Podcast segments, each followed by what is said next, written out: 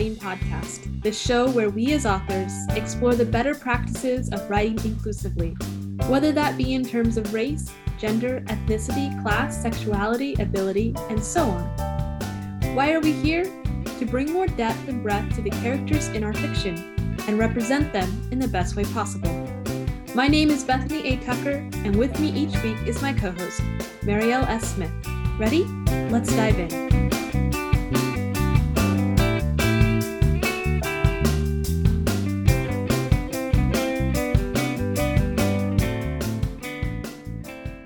Marielle, good to have you back. Hey, Bethany, it's good to be back. It's been a minute, and I can't wait to dive into today's topic. No, you've been talking about today's topic for forever. So let's get right into it then. How to write transgender characters. Yes, and mind you, there's a disclaimer we need to make first, aside the fact that you know, both you and I are both cisgender, uh, meaning that we identify as a gender that we were assigned at birth. Yes, that is. I mean, actually, I was called a boy for two hours and then they double checked and realized they had to take back my name and give me a different one. And I was nameless for three days.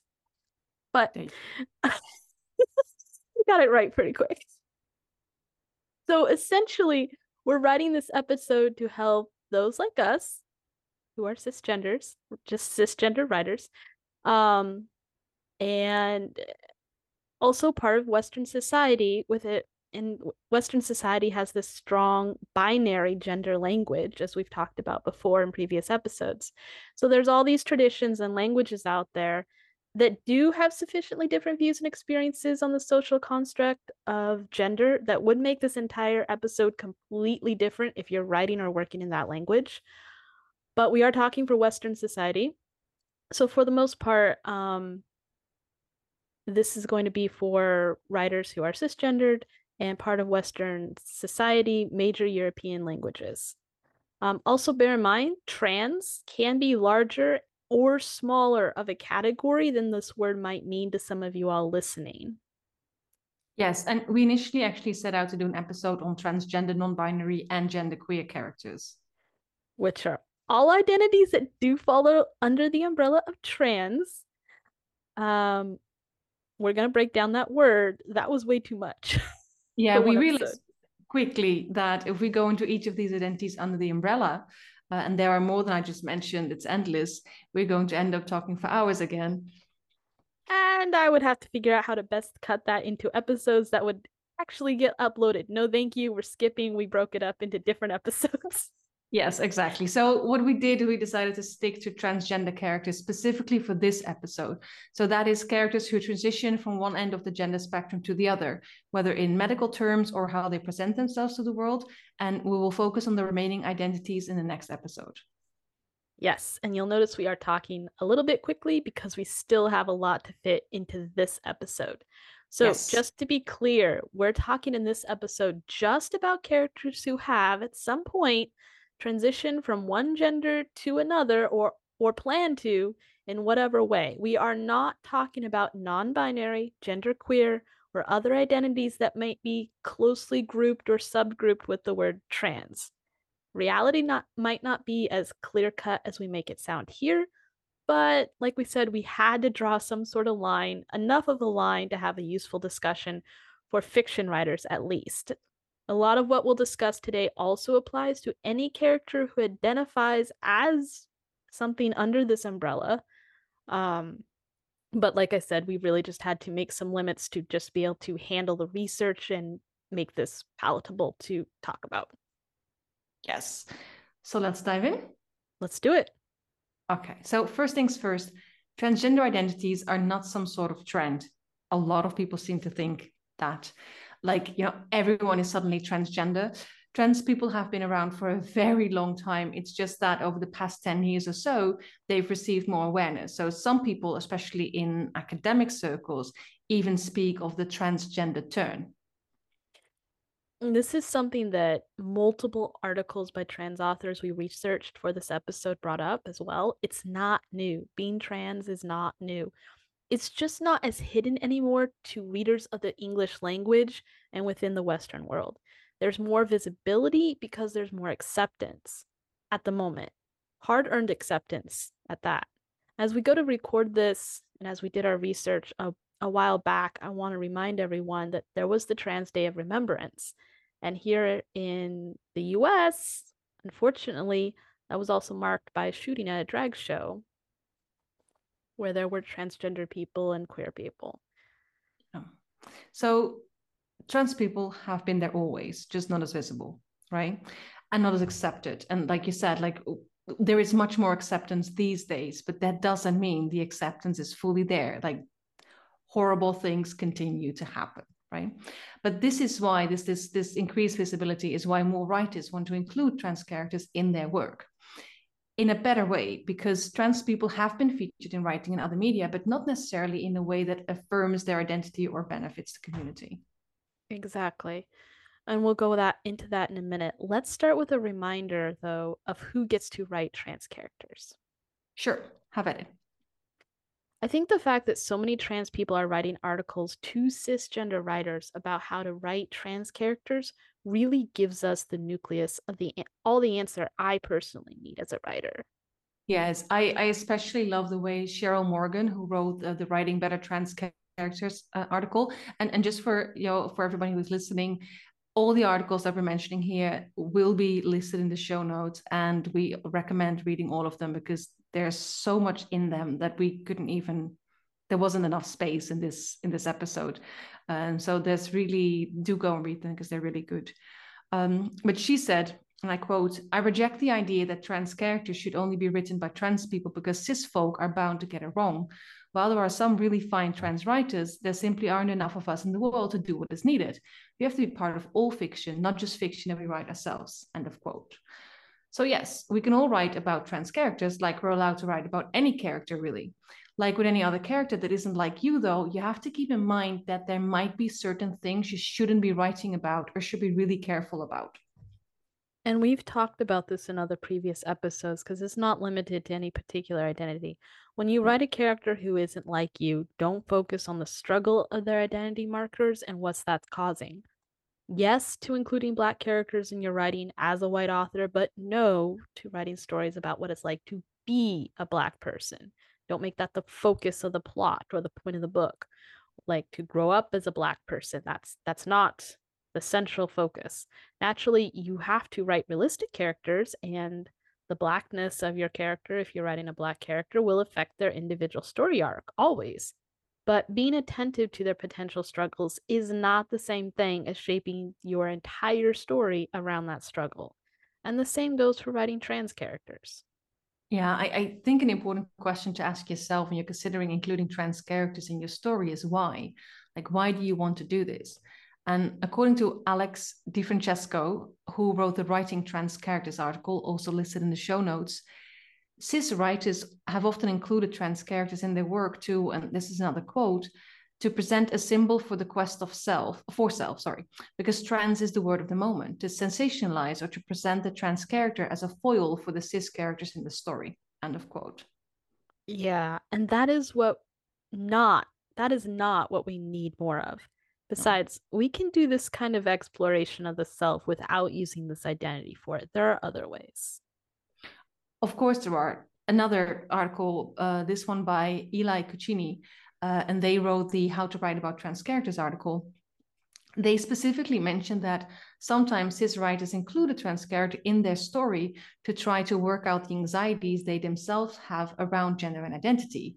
So, as a way to reaffirm their own gender identity, so to speak. And that is not a good reason to write a trans character. no. Yeah again, you can explore the self in different ways. You can explore the gender self, you can explore the sexual self in different ways without using a trans character as your object to do it through. I remember a book I read as a teenager called Jack. I forget the author right now. It wasn't about a trans character, but rather about a teenage son of a man who comes out as gay in his 40s that book explored the straight son's experience without delegitimizing the father's experience. The POV was the son's. If you need to explore in writing having a trans person in your life, do that from your own POV or POV of a character that is accessible to you. We still suggest having a sensitivity reader before publishing that, but you can totally do that. Um, definitely, like I just said, do not need to explore sexuality or gender identity at the expense of the trans community. And this is, of course, as you just said, Marielle, why you have to ask yourself um, why you're writing and also who you're writing for. Some cis writers write about trans characters because the idea fascinates them. This is the othering. If you're writing out of fascination, that's a red flag. This yes. is objectification. Even if you think the object is a beautiful crystal, you're st- still taking your author chisel to it and making that object yours in the shape you want it, without regard to what it started as. The trans experience is not your object to chisel. Yeah, and this is what Cheryl Morgan writes about too, right? She calls this the cis gaze, which basically means that trans characters are often written from uh, a cisgendered perspective that continues to look at members from the trans community as like different, odd, freaks, as something we simply cannot grasp or understand. And that's what we want. We want to understand, like it becomes an obsession. Or in, in Cheryl Morgan's own, wor- own words, she says, as victims that they can feel sorry for and rescue. And this is, and we talk about this in a bit uh, later, this is what has happened in a lot of writing and other popular media. I love that in her article, she shows that that development that now the world is a safer place for trans people comparatively we need fiction to reflect that change. Mm-hmm. Trans readers don't need to be reading the same old stories over and over again because their lives are different now and they have different expectations for it. Yes, absolutely. And so, again, in Cheryl's words, uh, we need books that are happy to accept trans people as people who can do all sort sorts of things in life, not just make theoretical points about gender by transitioning from one to the other, or suffer tragically because they are not accepted by society. You said theoretically, and I was thinking theoretically or theatrically. Both, yeah. but key here, of course, and this is another point I believe Morgan makes as well, is that you need to be ready to get inside your trans character's head and respect them for who they are. In her mm. example, which is writing a transgender woman, she says, Don't see her as a man. I'm quoting here. Don't see her as a man who wants to be a woman or a man who is pretending to be a woman. See her as a woman who may suffer discrimination from people who don't think she is woman enough. I really like this is yeah, like I said, I really I recommend all the articles, but this one was so on point. Um, if you haven't fully accepted certain identity markers and haven't yet grappled with your own presumptions and prejudices about them, you might not be ready to include them in your work, right? I know this might sound harsh, but it's, you know, it's what it is. So whomever you're writing about, whether that's a trans character or a black character or a Muslim character or a character who is all of the above, be aware of your own biases and how they might affect your writing. Yeah. If you need to work through that, do it in private. Don't publish yes. it. Yes, yeah, do it in private before you write the character. We're not saying don't don't work through it, but don't publish that while you're working like, through it. Yes, or or or work through it without writing fiction. Yeah. Or just journal. Yeah. Yeah, I've definitely worked through a lot of things by just like massively reading on the topic by people inside the experience for like several months and then experiencing yeah. that internal shift as I slowly built up acceptance and awareness and knowledge and spent enough time in it that it started to feel normal. Yeah. I think that is a great advice in itself. Yeah. yeah. So moving on, what can we do as cis writers? So what can we do as cis writers when writing about trans characters? Well, before we go into that, and there's a lot to dis- lot to be discussed, uh, I would love to cover some important terms and concepts, not because we're expecting anyone listening to actually use any of these in your story, but because these might pop up as you do your own research for your trans characters, and it might be useful to have an idea what these mean there is a long there is a lot of language to cover. So um, I'm going to do the requisite disclaimer. Language is ever changing, so the terms we are introducing here might change with time. They might change next week. Yes. Most of them, they'll still be there. You'll get it. But even as I'm in this community, I was just talking to some people recently, and I'm like, oh, I haven't heard that term before, and I thought I was very well read on this. Yeah, that happens so, all the time. Yeah regularly check um, as you go to publish. Even if you did your research like a year ago, go ahead and check before you go and publish. Yes. And there are also tons of translated terms that we could be introducing here, but we don't want to go into too much detail because, you know, time. But we are, however, adding a bunch of links in the show notes with lists and glossaries that discuss all of the terms you might want to know and that will be useful when you're doing your research. So do check those out. Yep. So the first term we want to talk about is actually the term itself, trans. Yeah. So trans is short for transgender and it's if that was not clear already and it's used both generally to refer to the umbrella that includes any identity that is gender non-conforming uh, so like non-binary gender queer gender fluid and all of the ones we are going to talk about in the next episode and trans uh, gen- and trans um, so more specifically yeah i'm getting lost in my own head here. But also and so and more specifically to refer to people who transition from the gender they were assigned at birth so let's say female to the one they really are which in this case then would be male.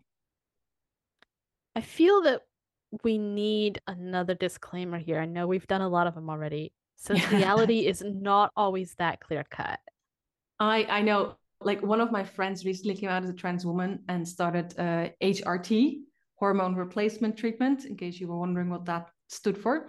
But just the other day, she told me she actually identifies in a more fluid way. So the pronouns she's using now are both she and they. Um, but I have other friends who are like, I am this 100%, whether that's 100% a woman or 100% a man. I, yeah. I know people across that spectrum. Yeah, we have to remember. Say that again. I said, no, it's it's not as clear cut. No. Yeah. We have to remember when writing trans characters, just like we just said, lots of diversity within each cat category under that umbrella. But moving on. Yeah. Um, and like not just like under the diversity like under the umbrella but also diversity within each of these categories under the umbrella right it's like um, i mean um that's the point once you challenge the binary the world gets a lot wider. Yes, and I, I, I kind of feel like for some people this is overwhelming, but for me it's like sort of kind of a magical thing because it's like the options are endless. It's like beautiful. Um, that's my take on it. Yeah. Once hoping... you stop caring as much, it does become a bit more of a lark, like an experimentation and playful. Yeah.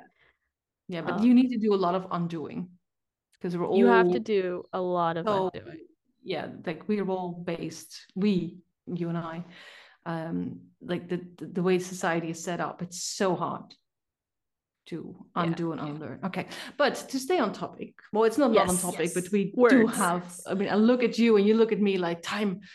Um. So, like I said, like this is so. This is one of the reasons there are people who don't know what to do. Like with, you know, what do we do with trans people because they disrupt so many of the things that we thought were very clear cut. And you know, interestingly, these things were never clear cut to begin with. That's just how we set up this system we call Western society. We try to make things more clear cut. Yes, we it's not even boxes. biologically clear cut. No, like we introduce boxes, but it doesn't mean that the boxes are reality.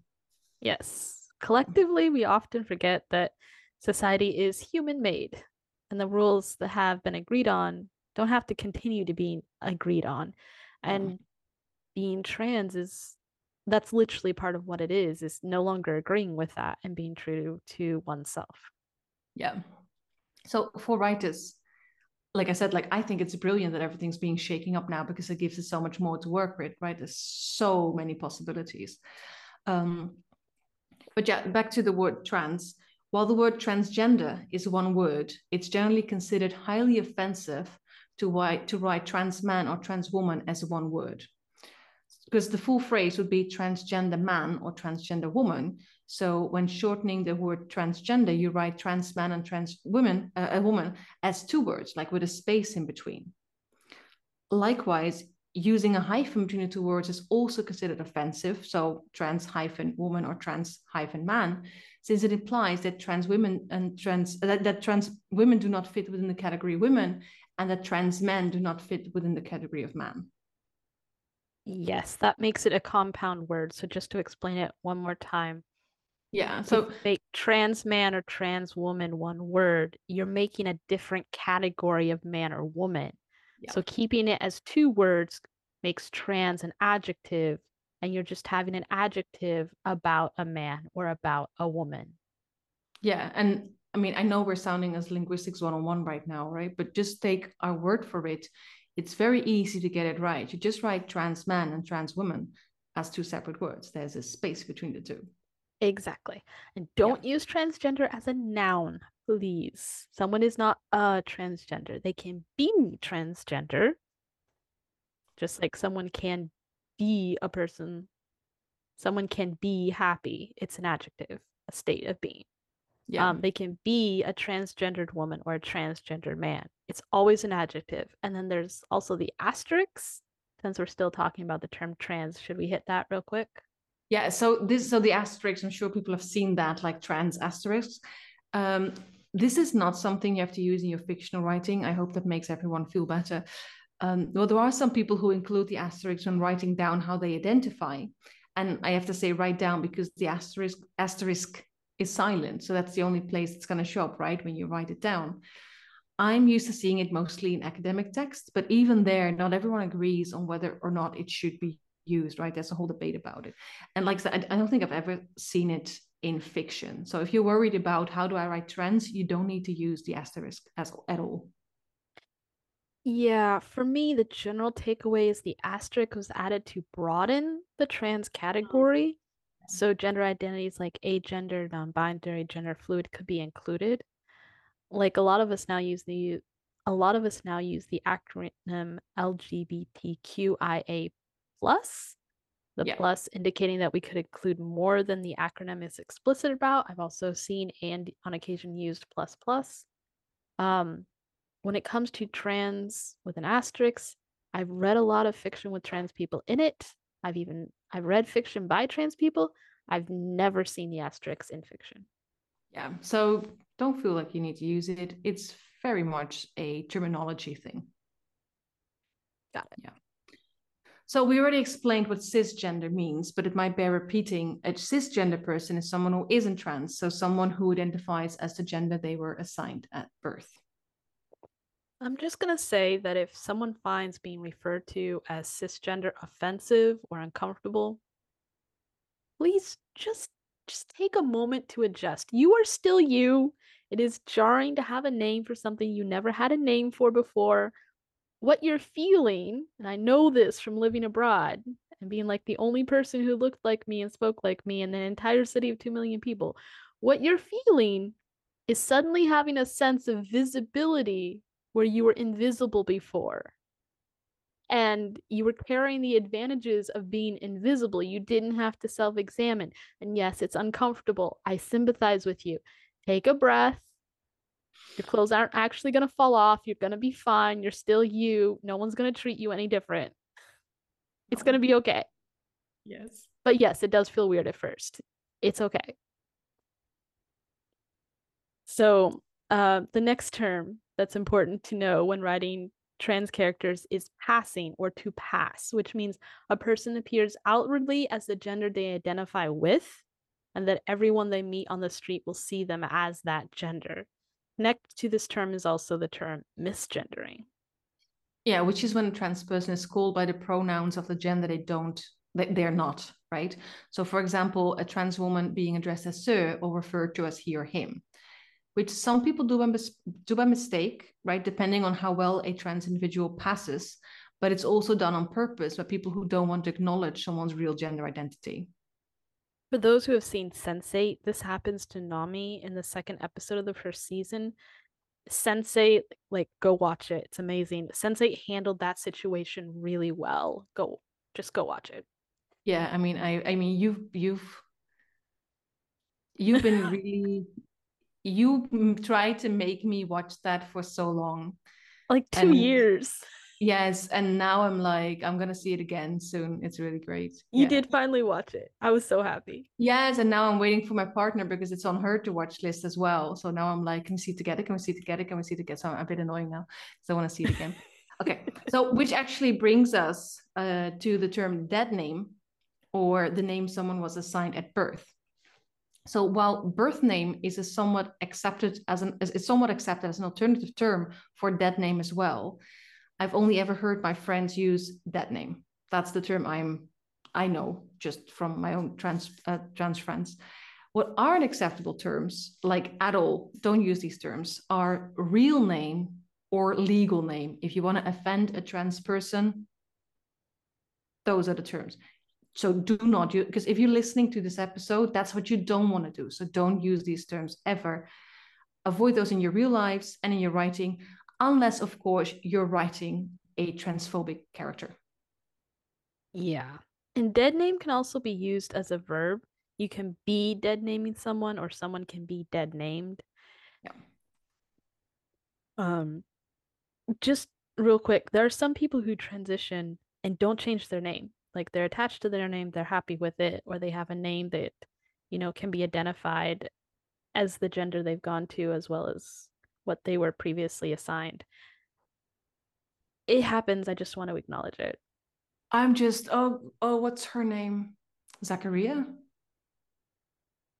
I know we got like I, I I mean I mean I've been doing research for the next episode and I'm gonna bring her up but there is a, in disclosure which we're to talk about in a bit in disclosure there's a, an actress and an activist comes up and she kept her uh, her birth name which is like she is like a, like this gorgeous woman right? Like super feminine. And i think her her name is zachariah zachariah. And okay. she kept it. I thought that was so badass. I have a friend and he kept his name and he was like it's my name and it could be male or female yeah so so, so if you have like a, a unisex name like a, or gender neutral is the term um, that we use these days for that then of course that also fits yeah. Yeah. Yeah. So our final term for today let's just get it over with is um, the t-slur which refers to a really offensive term that's used exclusively i think for trans women. It starts with t rhymes rhymes with nanny, and I am not going any farther with that. Don't use it. No, like again, unless you're writing a truly transphobic character in your story, I would avoid this term altogether. And if you do feel like you need to include it in your writing, consider writing it by replacing the A in the word with an asterisk so that readers understand that you, as the author of the piece, understand that this is not an acceptable term to be using. Yes. Whether or not slurs like this should be included also depends on the genre that you're writing in. I read re, I've I've read biographies of LGBTQIA plus people who have this word liberally scattered through the pages. Still doesn't it change the advice we're saying here. These are biographies, and the ones I'm referring to are documentations of exceptionally brutal history. They aren't fiction, and most of us as writers aren't those who have lived that particular experience. If you are a writer who is a transgender person, then of course, write your truth. I'm not telling you what to do. but from a cisgender author perspective, from an author career perspective, though, having someone drop the T slur in the middle of a cozy mystery or a romance novel, that just doesn't quite make sense, like on a professional or a business level. Like the same way you wouldn't casually drop the N word when writing that genre um it's not what the reader expects they don't expect that kind of conflict that kind of like uh that level of harsh reality or sickness. Mm-hmm. if yeah. you're writing some gritty detective novel or psychological thriller which handles an entirely different vocabulary to begin with that might fit your context more. Yeah. Yeah i couldn't agree more yeah. So another something to avoid is the phrase identifies as and this used to be perfectly acceptable uh, to say Mike identifies as a man, but it's more and more considered offensive, and we're rapidly moving towards Mike is a man as the only acceptable way to say this, to phrase this. Yeah. So to help, I have people in my life who have or are gender fluid at this point and confuse people. A wonderful way for a character to ask about someone whose presentation confuses them could be, Hey, what are their pronouns? How should I refer to them? This is better than, are they a man? Are they a woman? Yeah. Honestly, and this goes into our future episode, they might not be either. So asking for pronouns is a softer, wider form of requesting to know which language is appropriate. Or if it's direct, you might have a character ask, Hello, may I ask your pronouns on this fine sunny day? Mine are she and her. Yeah, I really like that suggestion. And this is something that we will be talking uh, uh, more about in the next episode as well. Like, how can you deal with these interactions in your work? Um, you can even have one so- character teach another character how to ask. That would be wonderful education to have happen in a fiction novel. Like, right? hey, how do I ask them what they are and have another character teach them? Yeah, but I think anyway. this is what we can do with with fiction. We can show how it's done. Fiction is practice for real life, and exactly. I love it. So what I like about it is that it's already so much more common these days, right? To make your pronouns known anyway. Like so many people have, also cisgender people have it like um, in their email. Um, um, what do you call the thing at the bottom? The signature. Yeah, the signature. Yes, or like on Zoom, right? Or in like I I have mine on in, on my Instagram account, for example. Like it's become such a more common practice. So the question is becoming less weird. Yes. And I truly appreciate it because sometimes I cannot tell. Like it's been a thing since I was a kid. I cannot tell. I'm like, I don't know. And when someone tells me, I feel so much better. Exactly. Yeah, yeah. But that, yeah, I do think so. I'm glad. So we're going to talk more about this in the next episode. Yeah. yeah. So, how does one go about writing a trans character? Let's start by repeating something we've been saying again and again. Never reduce a character to their most obvious identity marker. I do think we've said this till we're blue in the face in previous episodes. Yes, but um, it bears repeating. It does. That's why we keep saying it. We all have different things going at the same time as people. Characters always have things going that are different and complex. No single character is the same or has the same kind of experiences, even if they might have some of the quote unquote big identity markers in, in common. Um, Alex DeFrancesco, did I say that right? I, I, um, I guess I guess so. I, I don't speak Spanish, and I think that's Spanish. Summed it up well when discussing trans characters, and I quote, Some of them may have come out at some point in their lives, which can go a variety of ways or happen at a variety of ages. Others may be every bit as trans and never admit it to anyone. Many have lost the love and support of their families, but others have not. Some trans people experience dysphoria, the sensation of being at odds with the gender they were assigned at birth, and elements of their physical body, while others do not. Trans people may or may not choose to transition in any number of ways, including socially, i.e., gender presentation, change names, or pronouns hormonally or surgically. Trans people statistically experience high rates of homelessness, intimate partner violence, rape, and murder, while other trans people live in mansions with people who love and support them. End quote. So there's not one trans experience, just like there is no one black experience or Muslim experience or lesbian experience or white experience. And this has to do with character background, with looking beyond that obvious identity marker. Just like everyone else, these characters have their hobbies, their quirks, their very particular worldviews, politics, the dishes they hate or they cannot live without, favorite artists, their pet peeves. I love pet peeves and giving them to characters. I don't do it often enough. Yeah. So for the trans community, it's not just that trans men and trans women will have different experiences. There's going to be diversity within the category trans women and within the category of trans men. Of course, a really good way to convey this in group diversity is by including more than one trans character in your novel. But I like how Shoa Morgan puts it in their uh, in her writing better trans character article, um, admitting that this might be challenging and it might, and here I'm quoting her, be easier to get a good understanding of one subgroup and just be careful to make clear that they don't stand for all trans people. End quote. Which is what we talked about at length during episode eight of season one, where we talked about diversity within diversity for those who haven't uh, given that a listen yet. But yes, this is what trans people need from cis writers. This is how we should be writing trans characters as three dimensional human beings. Yeah, this is why Casey Plett's article makes a really good point when asking us as cis writers to write messier trans characters. I love that. Writing messier characters, just period. I'm an advocate for trans characters who are complex. Um, she might have written in this, she might have written this, I believe, the 2017 is when she wrote the article. I'm going to yeah. say that the request is still relevant because we're yeah. not finished yet. There's a lot of ground still to be covered. That was a really good read. And yeah, it was one of those Happy New Year. This is what we need. So it's like literally the beginning of 2017. Um, do you mind sharing what messy means to the author of this article? Sure. Characters who are complicated and smart and irrational, kind and acerbic they could be tech workers who love punk rock and a history of drug use, a mother with two jobs who collects kitschy knickknacks of sheep. That is very random. A musician on welfare. Basically, what she's saying, and this is something we've talked about again and again, is that we need to write our characters, no matter their identity markers, like they're any average person.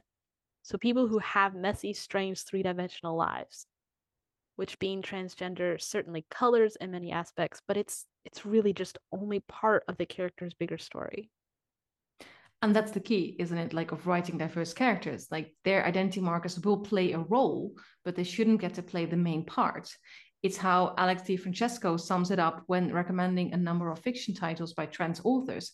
What they say about these particular novels, and I'm not going to list them here, but look, look up their uh, look up the article uh, because they make some really great suggestions is these novels are all about characters who are in their words bound by their transness but it's not the entirety of who they are exactly and they mentioned some great novels to explore when doing your research um, like we just said because one great way to get the feel for characters you are writing is by actually consuming culture made by trans people like the series the series sense8 is made by the Wachowski sisters.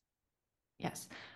So Bethany wants everyone to to to watch it basically. I love Sense8. Me too. I love it now. I now I've watched it. I love it too. I cried so hard. I mean, it's it's it's it's really intense. Um, okay, so uh, to name some books, uh, books I've read recently are A Dreadnought by April Daniels and Cemetery Boys by Aiden Thomas, uh, which are both YA novels really yeah, highly recommend both. I need to read those. I haven't read them yet. These days, it is so easy to find culture that was made by trans people. We don't have to imbibe the same stories um, that got it wrong before. We we have access to really good media now. Yeah. So speaking of getting it wrong, let's discuss some of the tropes and stereotypes you might want to avoid when writing trans characters. All right. So let's start with a trope that's often present in novels with one single queer character. In a lot of stories, trans characters end up dead, just like queer characters do. And if they remain alive until the end of the story, historically at least, they're suffering tremendously. Yeah, so this is changing, luckily, but the tragic gay, the tragic trans trope um, has been used so often. It's become so ingrained, we have to watch out we're not unconsciously repeating it. Same for the dead gay and the dead trans character, right? Same similar trope. It feeds into the idea, which still goes around, that people become trans because they've suffered from abuse during their childhood, which is again a narrative we used to hear and sometimes still do around queer people too. As, as Casper Mason Candlewood says, very to the point, and he's one of the contributors to a Quora thread that I want everyone to read because it's so good. Again, link in the show notes. Uh, he says transness needs no excuse or reason. It's just part of nature, like left handedness and dyslexia. Yes. Which is why we have to treat trans character childhoods in our backstories like any other character's childhood. It's often a mixed bag. Most people childhoods are, in my opinion. Most characters should be. There's some good, there's some bad. That makes them interesting characters to write. Yeah, and, and what this trope does is use a character's transness to bring the plot forward, right? And this is not a bad idea, period. It's an especially bad idea since cisgender writers, and here I quote Eli Cugini, who's written an in-depth piece on how to write trans characters and why cisgender writers tend to write about trans characters in a certain way. Um, they say they tend to be interested in the violence and conflict that transness draws from the position of a witness, end of quote. And this is something that's widely discussed in, in Disclosure, which I already mentioned, uh, a documentary on how transgender people have been depicted in Hollywood and the impact those stories have on transgender lives in American culture. Lots of crime series have had one or more episodes in which the murder victim was a trans person, usually a woman, which doesn't necessarily have to be a problem. But if that's one of the few trans representations out there, and if the story implicitly or even explicitly shows that the victim was murdered because they were trans, then you are repeating a very particular, very negative narrative about transgender people. Yeah, transgender characters or trans characters are also sometimes just there to advance the character or plot arc of the main character or main characters. Yeah. Again, this doesn't just happen with trans characters. We've seen enough examples um, with minority characters of all kinds. The black sidekick helps out the white protagonist and then dies is something we've mentioned before. So, yeah, or like the saintly disabled person imparts wisdom to the able protagonist and then dies, which is an example mentioned uh, by Eli Cugini in their piece. Yeah, like like they said in that piece, what that does imply is that trans life, I'm quoting here, trans life, black life, disabled life only meaningfully exists when white cis abled people are basking in its inspirational light. That makes me shudder so badly. I don't want yeah. to be inspirational for people. No, right? Um, we really don't have to repeat that trope as writers. We don't have to repeat it. It's not that hard to include a diverse character who's there just because of themselves and not because they have to help the rather normative main character get to the, where they need to be. For starters, they don't have to die once they fulfilled the purpose for the main character's plot. That is like somebody should have told so many authors that in the past. I mean, a lot of baby authors make the make the like it's almost a meme at this point. Baby authors get a character that need to do something and then they don't know what to do with that character because they're still around and then they kill the character off so they don't have to worry about writing them anymore. You could just let them fly to Hawaii or something. You don't have to kill them for them to exit stage right. There's other options. There are other options. Take a job somewhere else, have a fight, leave. They don't yeah. have to die. So I've said this before. We've said this before. I'm going to say it one more time. These characters exist for themselves, for those like them, not merely for the cis able bodied gays. The reader, which the reader may not be that either. The reader may be any number of things. So dig far enough. There's no normal, but that's a different topic. Just don't kill them, please. Yes, please stop killing, stop killing minority characters uh, when they're like the only one in your novel, right? Yes, um, like if you write a full and complex plot, and sometimes, sometimes the minority character will make the choice to sacrifice or do something, and that leads to their death.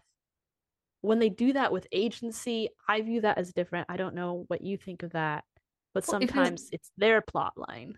Yes, but if so, if they're like a fully fleshed out, like well-rounded character, and you've already shown in the novel that they're there for themselves, right? That they don't stand in for something, so that they are an individual, right? That changes the entire thing. But so we are talking about including them, and then like just to kill know, them off three pages later. Yeah, just shooting them as soon as you're done, like as soon as they've served their purpose, right? That's a, that's a whole different thing, yeah. So the other side of that same coin is that when trans characters aren't there to advance the main character's plot, they're often cast as the villain. And this is especially dangerous since trans women, both in real life and in culture, are often depicted as predators. When the trans character isn't a victim of some sorts, they're those who commit crimes, usually murder. And there are way too many examples out there of serial killers who turned out to be trans. I think the most famous one being Buffalo Bill from Silence of the Lambs.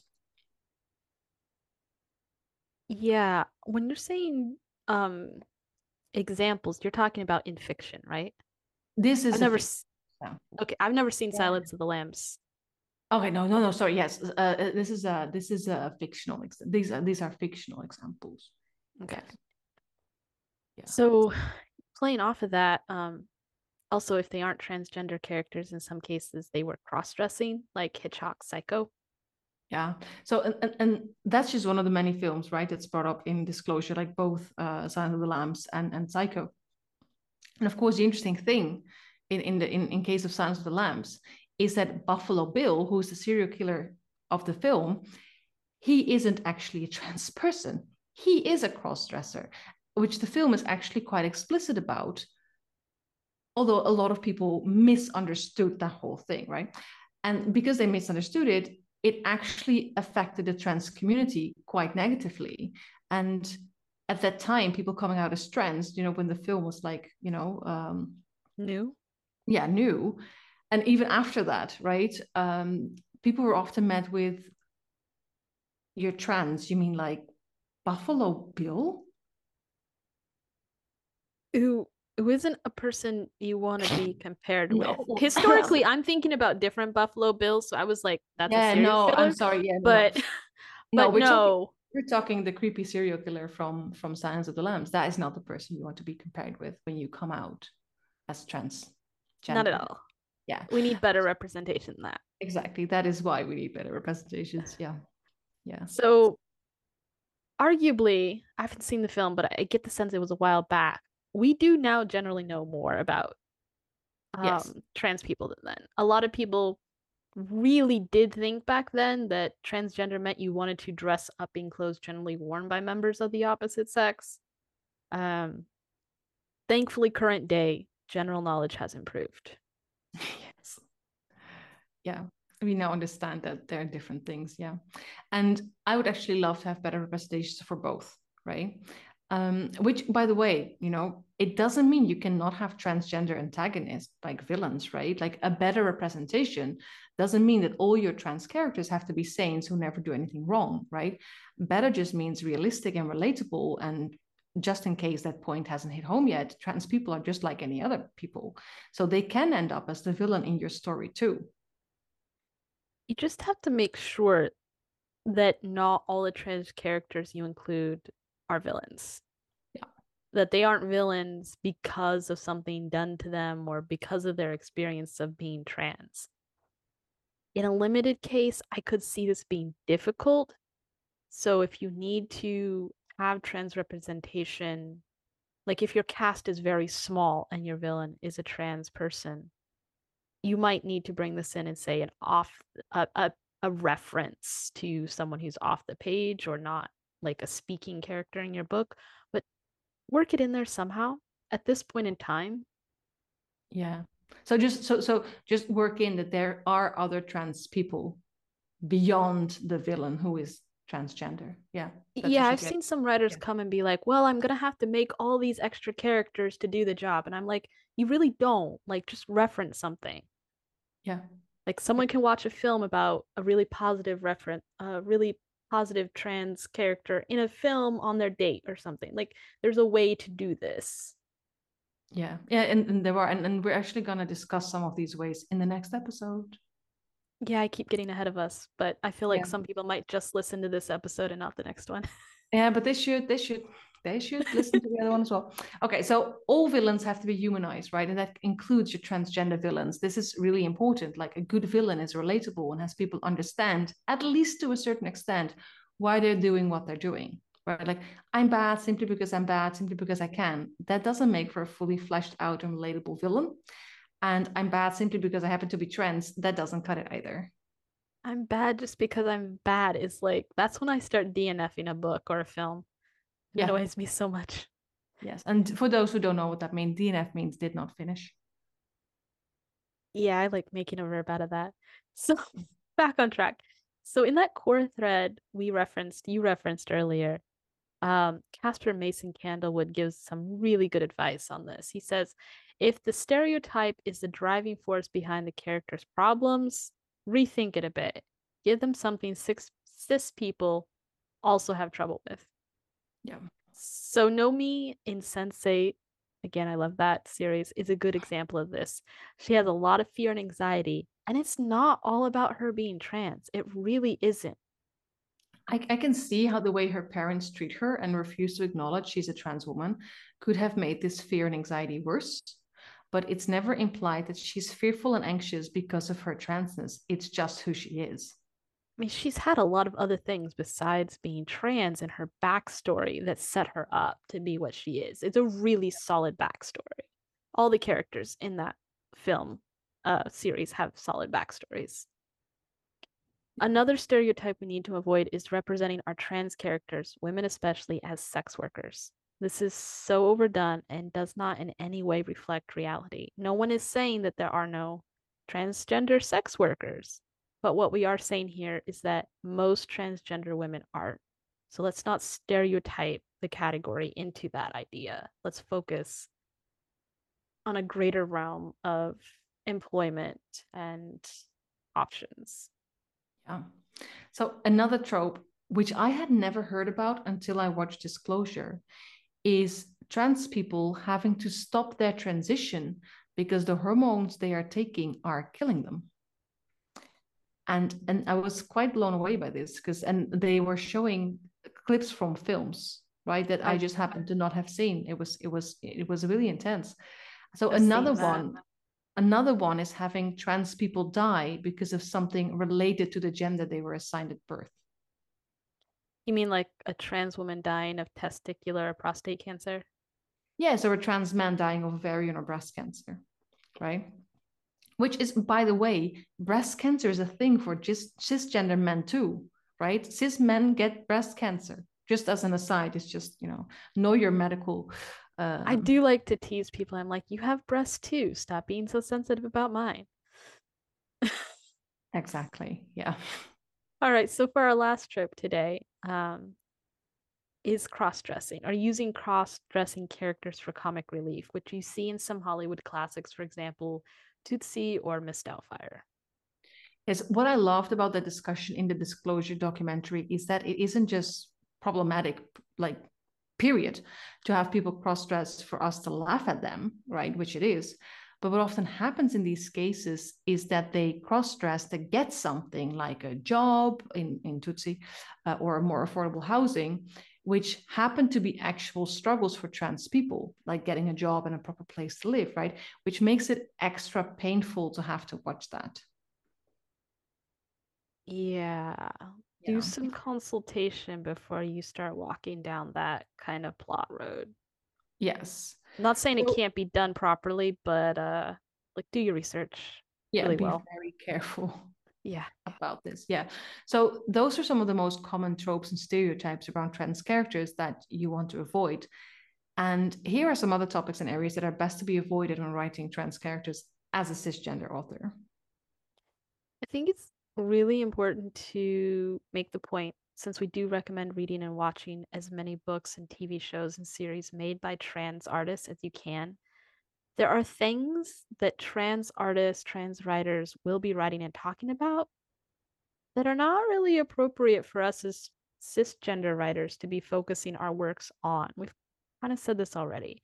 Again, um, it's absolutely fine writing about whomever you want to write about but that you might want to avoid talking about things that those experiences are closest to that identity marker. Like writing a novel about a gay teenager, the whole plot is about coming out. When you're a straight writer, eh, I would avoid that. Writing about what it's like to grow up Muslim in a London suburb when you're not a Muslim writer, also, you probably want to avoid that. Talking about those specific experiences, making the entire book about those experiences, that's better left to writers who actually have had that experience.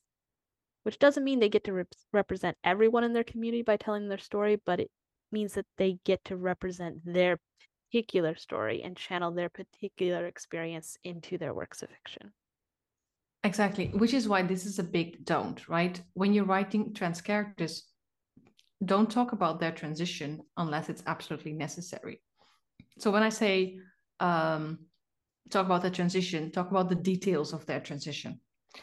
That doesn't mean that their transness or their transition cannot casually come up when it makes sense for the story, because you don't want to pull a, oh, well, Dumbledore was always already gay, right? You don't want to do that. You do want to make sure that your readers understand that your character is trans, because otherwise, what's the point of the representation?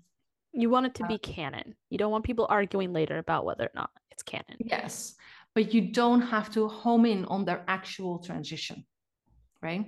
So pretty much every article that we've read on this topic by trans authors says the exact same thing about this. Don't make the story arc about the transitioning, right? As cis writers, this is not our story to tell. There are different, better ways to affirm your character is trans for your reader so they know. What works best for your trans character, of course, depends on the kind of person they are. Ellie Cugini gives some really good questions to ask ourselves as writers in their articles, such as are your is your character publicly out and likely to crack jokes about transition? Some of them will do that. Do they have an affinity with another trans character? Might they subtly signal to another trans character, hey, I think I know you? Can you cue their transness situation rather than citing it? Can you like cue it in another way and not sitting the whole awareness on their body? For example, you could use an awkward reunion at an all girls school when they transitioned in their 20s. Um, or moving cities to access healthcare. How might the character introduce their transness if you ask them? If they were a person who walked in the room, how would they do it? Yeah. And let your character do it as naturally as possible. That's such an important point because a character who's very open about being trans will be in the world entirely different than someone who wants to pass and for no one to know that they are trans. So you have to think through that before you make any decisions on how to subtly let your readers know this or that character is a trans character. Because why would anyone want to talk about it unless it organically comes up in a conversation? Yeah. A not so subtle way would be to mark the character as trans from a moment they're introduced, whether that is by explicitly mentioning they're trans or by focusing on bodily features that might be a tell they're trans. Um, Alice Thomas mentions both points in her article when talking about the don'ts of writing transgender characters. Casper Mason Candlewood says something similar, um, and this is a quote Don't let their first dialogue be about their transness. End of quote. And he continues to say, less than, a, and I, I like this advice, less than a tenth of what they say should be about being trans. And I think this is a great test. Like when you've written your story and you have your trans character, actually go in and see how often they talk about being trans compared to everything else they talk about. And you could do this for all your diverse characters, by the way you know, just to make sure that their arc is about something else. You could do this for any character. Just isolating one character's dialogue and then seeing what they say throughout an entire book, just them, can be a really freaky editing experience and open your eyes yeah, to yourself and your process. And I think it could be really good to to be that aware. Yeah. Yeah. Um I believe the writer of this article is the same person who said um, that your audience doesn't need to be informed the character is trans in a timely or direct manner. You don't have to be the not so subtle on the first page of the character being introduced. Let things flow naturally. As long as you don't, as you've already said, Marielle, pull a Dumbledore is gay afterwards. Bring it up somewhere in the best way possible. But it doesn't have to be in like the first chapter or the first 50% of the book. It just has to be in the book. Yeah. So do make it canon, but don't be so desperate to make it canon that you spring it on your readers at the first instance. So I think Casey McQuiston does it really well in their novel Red, White, and Royal Blue, which is like one of my favorite novels. In it, the main character is having a bit of a bi panic when he realizes he's in love with the Prince of Wales. And he's thinking of who to talk this epiphany through with and he mentions Amy, one of the character, one of the, more secondary characters, as a potential sounding board, who's introduced in chapter one as, and this is a quote from the novel, his mother's favorite Secret Service agent, a former Navy SEAL who was rumored around DC to have killed several men. End of quote. Now, if you know about the U.S. Navy, this might have tipped you off already, right? But I had no idea that the first woman to make it into the Navy SEALs did so two years after this book was published until the internet told me about two hours ago, right? Uh, I had no idea. I'm not from the US. It's not my. There's topic. no reason you should have known. No. So for me, Amy was only affirmed as a trans character in chapter five. And this is long after we've met her, and we meet her a couple of times between the introduction and our main character. Um, and so between between when she's introduced and our main character saying, this is another quote from the novel, and he considers going downstairs and asking Amy about her transition and her wife and how she knew she was different. End of quote. Right. And so this is when he when it turns yeah. into an Easter egg for those who know. Yeah, yeah. So and this is all that's said about Amy and her transition, right? Amy and her being trans, right? That's it. Now we know. And so McQuiston doesn't focus on her body ever or anything else that might set her apart as trans. It's just this one little moment that affirms oh, maybe so if you if you if you know about the Navy SEALs, then maybe you know it twice. Right? Yeah, but both times are very natural, very subtle. They would naturally happen in a situation, naturally happen in a plot. It's yeah. not othering. It's just really nice.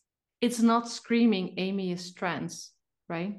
that's that's yeah so i really i really i really think this is one of the best examples um, by an author who identifies as non-binary by the way so alice thomas kind of gives a warning supporting that this what we just talked about is one of the better ways to do it um, warns that talking about a trans person's dysmorphic features can play into casual transphobia so this is something we don't want to do Dysphoric features meaning that those parts of the bodies that trans people are uncomfortable about because they are trans.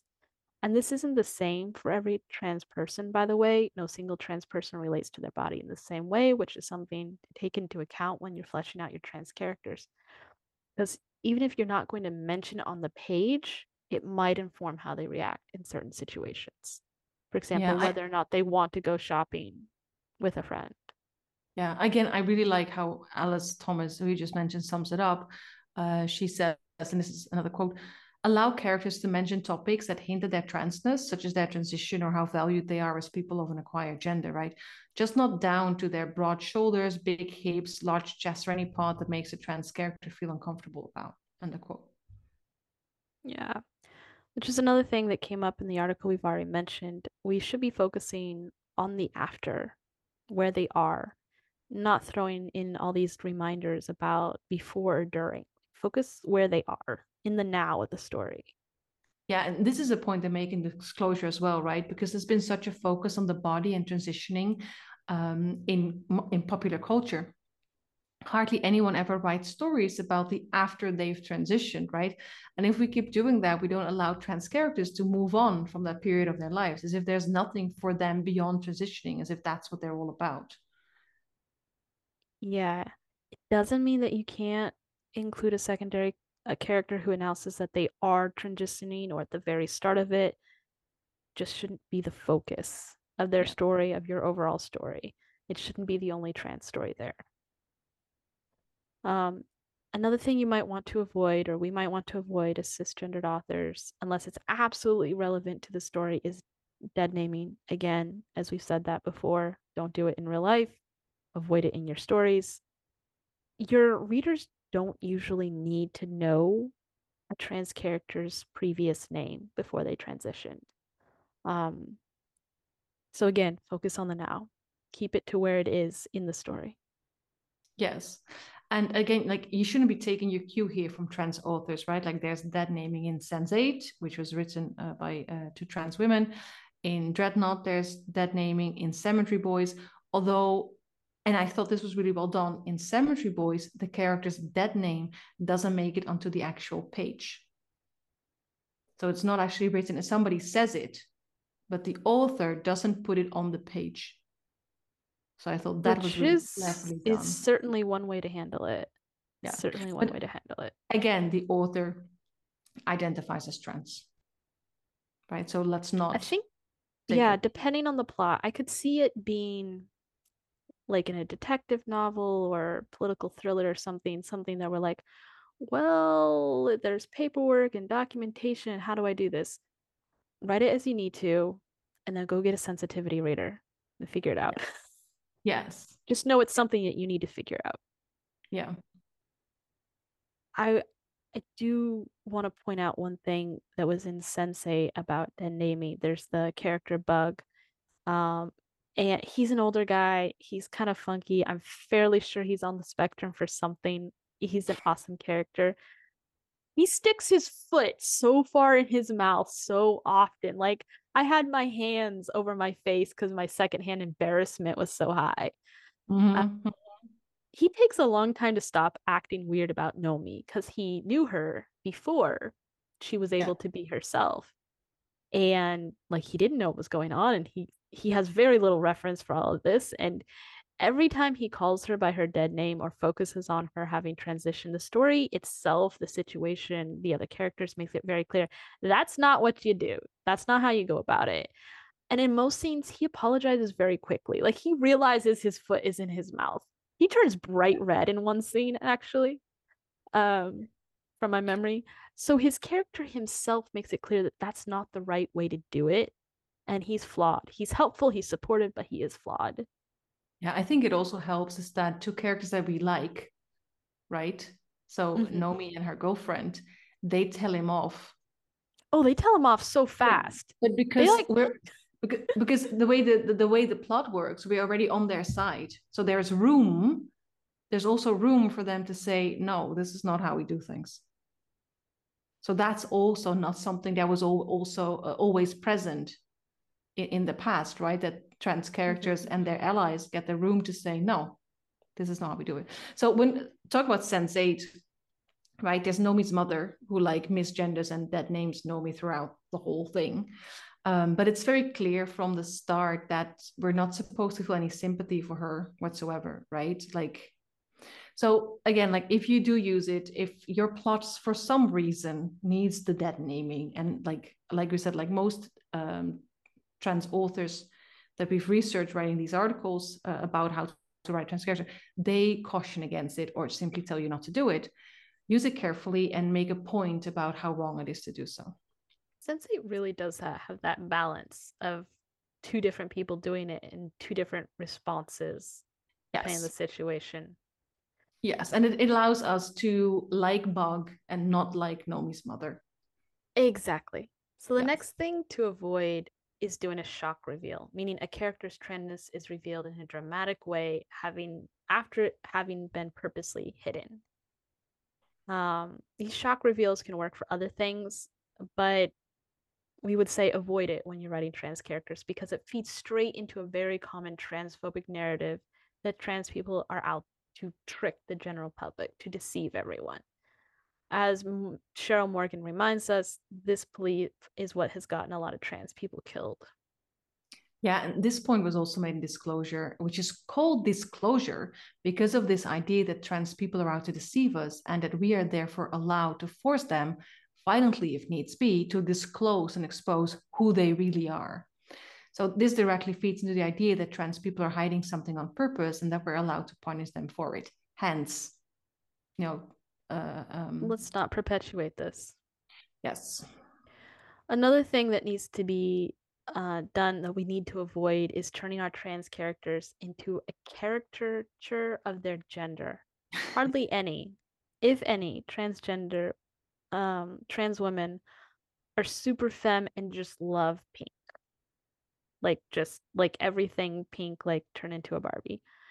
Um, and you really also don't have to turn your trans men characters into chauvinists. I haven't met a single trans man who's a chauvinist. Everyone I actually met is like really feminist. That's just my experience, but it's it's been 100% so far and I'm 35 years old. Um I, I have totally different experiences, but that depends so much on the individual's background. Fair. Yeah. Fair. Yeah. Um, Doesn't mean they were that they're that they are now a chauvinist, right? I'm just saying, not necessarily a feminist. Yeah. Anyway, got it. There are diversity within diversity. Exactly. Uh, I can totally see a trans woman who like plays up the feminine side, um, for fun, like over the top feminine within her own agency or to repair part of herself that she's had to deny much like a girl in a conservative religion who never got to play with makeup now owns owns like the entire makeup store or runs the makeup store um that's realistic. Yeah. We're we're talking like don't make it a cartoon. Yeah. don't go over the top with it. Yeah. And like you said like like uh, the character is when there's no reason for the behavior. Exactly. Right? Like if someone grew up and every time they looked at something pink their father beat the shit out of them. So now they've, you know, moved on from that.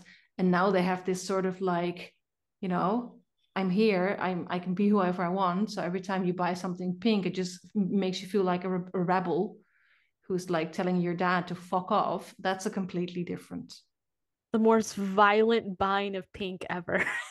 exactly, but that's a different thing than writing like it's cartoon version. See, okay. that is character building. That's not caricature.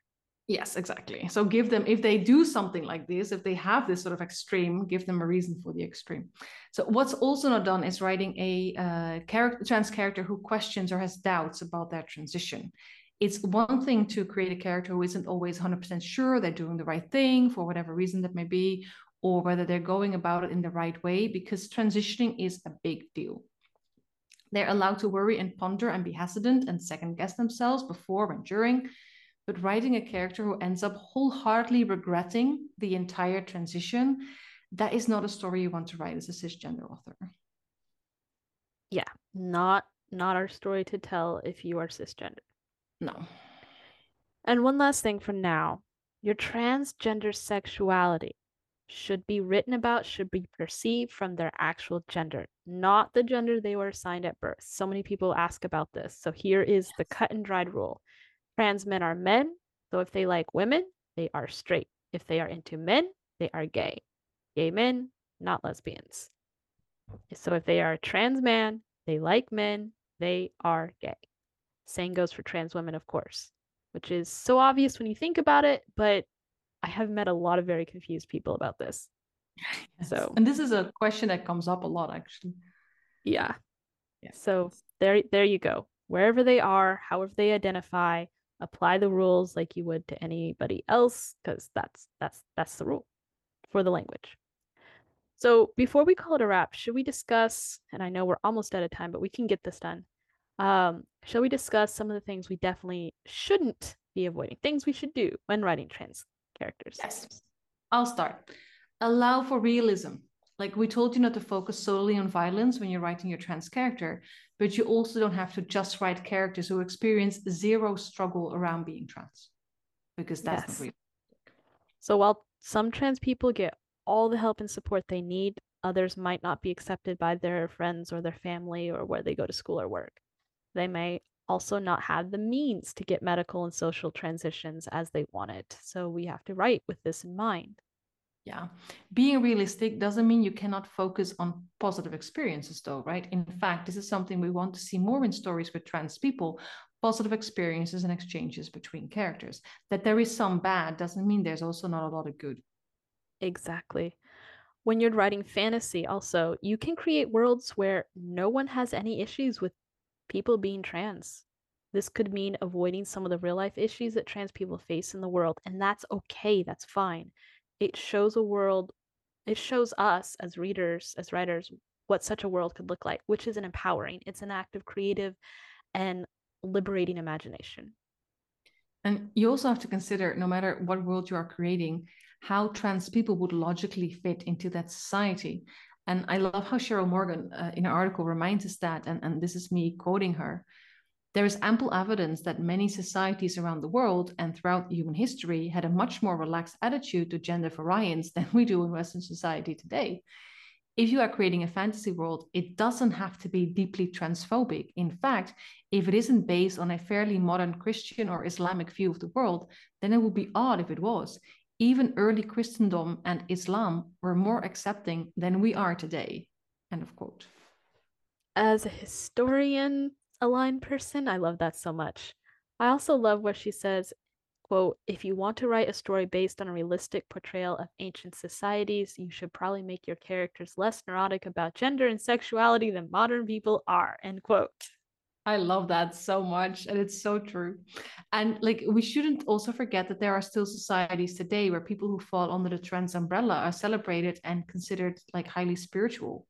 So if you want to create a world that's still rooted in reality, you might want to have a look at that for inspiration. Just make sure you don't culturally appropriate these notions. Yes, there are so many examples of different ways of interacting with transness, of conceptualizing it, experiencing it. I think it would be fairly easy to come up with an inspired concept of your own. And if you do keep some ideas from a previous culture or another culture, work to adopt the inspirational concept without appropriating the culture. And if you're unsure about how to do that, go back to our first season, listen to our episode on how to avoid cultural appropriation. We have a whole episode on it because it is quite complicated. I think that was episode four. Thank you. I was blanking on that. Um, on that note, I think we are out of time. Have we said everything we need to say? I think so. And again, like the next episode will, you know, bring some of these topics back and go deeper into them. In different viewpoints and lenses. Yeah. So I'm just going to say here's to everyone having fun with their research, running into new brilliant ideas, reading their histories. I know I do all the time. It keeps Yeah, me invigorated. Yeah, me too. Yeah. And like I, I will say, say this again too. Don't forget to check out the articles we mentioned during this episode. Uh, they're all in the show notes because there's much more to learn from those than we could discuss in this one episode. So you have your research cut out for you. And some suggestions for some really awesome shows. I'm not telling anyone to go watch Sense8. I'm I'm totally telling everyone to go watch Sense8. Yes, do. As long as you're over 18. Just be over 18. Well, okay. If you if you're in the if you're not in the US, don't bother with that. That's just her. that's just Bethany's American, in her American speaking. Just watch it. You'll be fine. The, I don't need the Americans coming after me with pitchforks. They can actually reach me. You have an ocean between you and them. Yeah. So no matter how old you are, it's gonna be a trip and it's gonna be educational. So do watch it. All right. Take care, everyone. Good luck with the research and keep writing.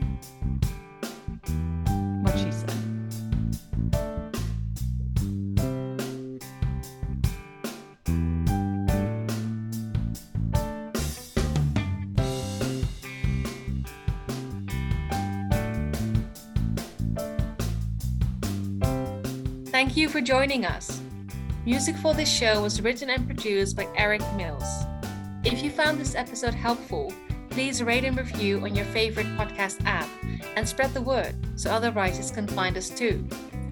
To get our Doing Diversity in Writing Toolkit, which includes all bonus material from season 1, go to representationmatters.art. That's dot A-R-T. Here you will also find our episode show notes. Happy writing and see you next episode!